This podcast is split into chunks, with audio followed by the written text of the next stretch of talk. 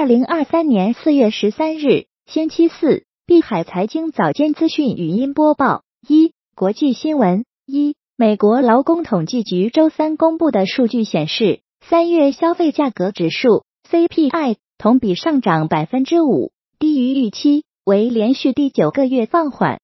除去波动性的食品和能源成本，所谓的核心通胀仍然居高不下。住房指数仍是通胀最大贡献者。完全抵消了能源指数的跌幅。二，根据周三公布的三月二十一至二十二日的会议纪要，美联储官员在上个月的会议上曾考虑放弃加息，但得出的结论是，监管机构已经平息了银行业的压力，足以证明加息二十五个基点是合理的。三，美股三大指数集体收跌，纳指跌百分之零点八五，标普五百指数。跌百分之零点四一，道指跌百分之零点一一。欧洲主要股指集体收涨，德国 DAX 三零指数涨百分之零点三二。四，国际原油期货结算价涨超百分之二，WTI 五月合约涨百分之二点一二，布伦特原油六月合约涨百分之二点零一，COMEX 六月黄金期货结算价收涨百分之零点二九。报两千零二十四点九美元每盎司。五，美国环境保护署周三提议，到二零三二年全面削减新汽车和卡车废气的排放。此举可能意味着汽车制造商在未来十年销售的每三辆新车中就有两辆是电动汽车。六，标普三月，美国有七十一家企业申请破产保护，高于二月的五十八家。是上年同期三十三家的两倍多，这也是二零二零年七月七十四家以来最高单月水平。包括三月在内，第一季度企业破产总数达到一百八十三家，高于过去十二年的任何可比时期。七，沙特正大量购买俄油，并将其出口到欧洲市场。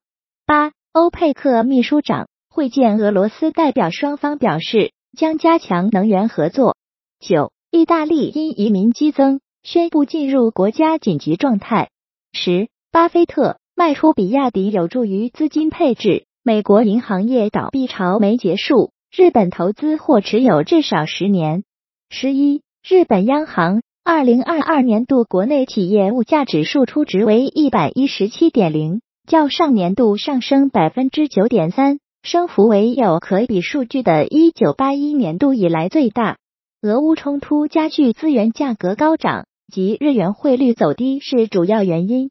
此前的最大升幅是2021年度创下的百分之七点一，连续两年创新高。十二，苏伊士运河管理局运河收入在一季度达到创纪录的二十三亿美元，同比增长了百分之三十五。交通量也增加了百分之二十。此外，三月十三日单日通过率创下新纪录，共有一百零七艘船只从两个方向通过运河。十三，美国机密文件外泄，英美特种部队在乌克兰行动，中国试验高超音速武器。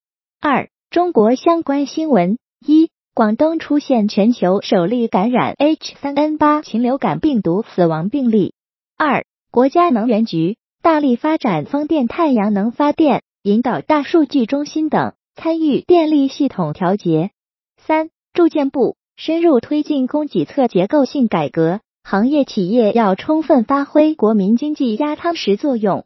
四、第一财经记者根据万德资讯数据统计，截至去年末，六家国有大行及七家已经公布二零二二年年报的股份制银行。吸收客户存款合计超一百五十万亿元，比二零二一年大幅增长了十六点六七万亿元，增速达到百分之十二点四，创下历年新高。如果按照总人口十四亿来计算，相当于去年国内每人多存了一点二万元，而这还仅仅是十三家上市银行的数据。五，燃油车降价潮传到新能源车企。比亚迪等多品牌九折促销。六，巴西总统卢拉抵达上海，开始对中国进行国事访问。经双方商定，卢拉于十二日至十五日对中国进行国事访问。七、去美元化又有新进展，公银巴西办理首笔跨境人民币结算业务。八、乘联会四月一至九日，乘用车市场零售三十二点八万辆，同比增长百分之四十七。九、刘强东启动京东物流组织调整，取消区域划分。十、广东省深圳市截至四月十日，二季度计划入市的商品房项目共三十一个，预计供应房源一万五千五百二十一套，其中住宅幺三零二四套。今年以来，新房成交量低位回升。十一，软银已开始出售在阿里巴巴的几乎所有剩余股权。三。加密资讯：一、以太坊完成上海升级，已有三十一万枚 ETH 解除质押，排队提款。二、FTX 律师已回收七十三亿美元资产，渴望在 Q 二重启交易所。三、香港众安银行将提供加密货币法币兑换服务，内地用户暂不可用。